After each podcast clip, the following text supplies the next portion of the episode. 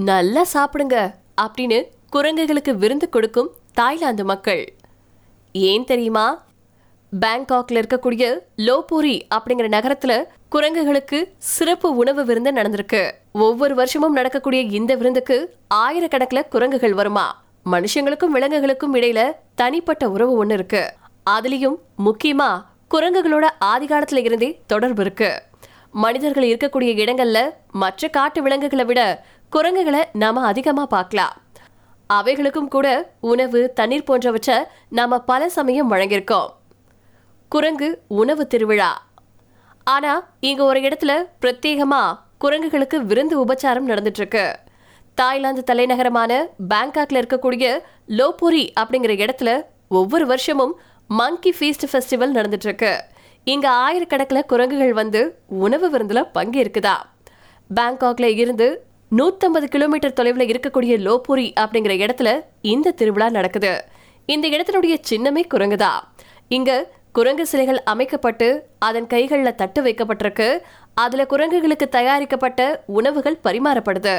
இங்க வரக்கூடிய குரங்குகள் அடிச்சு பிடிச்சு ஒன்னோட ஒன்று சண்டை போட்டுக்கிட்டு உணவை சாப்பிடுதா?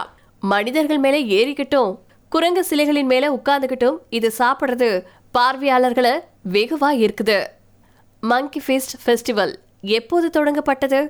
லோப்பூர்ல இருக்கக்கூடிய மனிதர்களோட ஒன்றி வாழும் குரங்குகளை தினமும் நம்மளால பார்க்க முடியும்.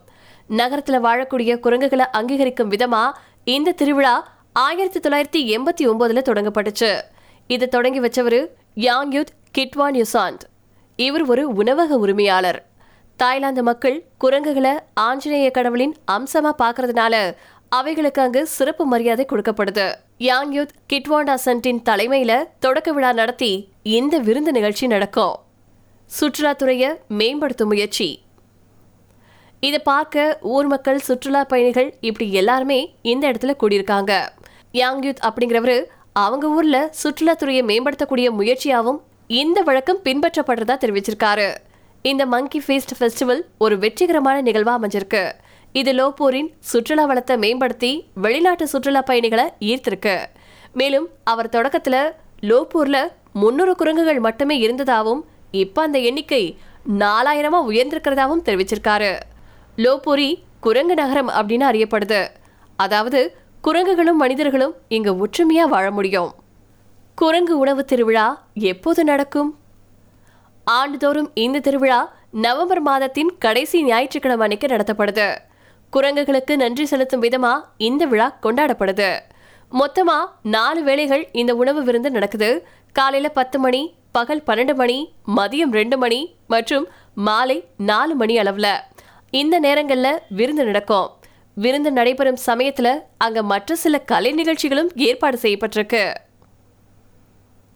திருவிழா நடைபெறும் இடம் ஆன்சியன்ட் த்ரீ பெகாரஸ் அப்படிங்கிற இடத்துல நடக்கக்கூடிய இந்த உணவு திருவிழாவில் குரங்குகள் விரும்பி உண்ணும் காய்கறிகள் பழங்களை விதவிதமா வச்சிருக்காங்க ஏற்பாட்டாளர்கள். இந்த விருந்து நடக்கக்கூடிய இடத்துல வைக்கப்பட்டிருக்கக்கூடிய குரங்கு சிலைகள் இந்த வருஷம் தான் அறிமுகப்படுத்தப்பட்டிருக்கு. இதுக்கு முன்னாடி நடந்த திருவிழாவில் குரங்குகளின் வரத்து குறைவா இருந்ததுனால அதிக குரங்குகளை ஈர்க்க செய்யப்பட்ட ஏற்பாடு அப்படின்னு சொல்லப்பட்டிருக்கு.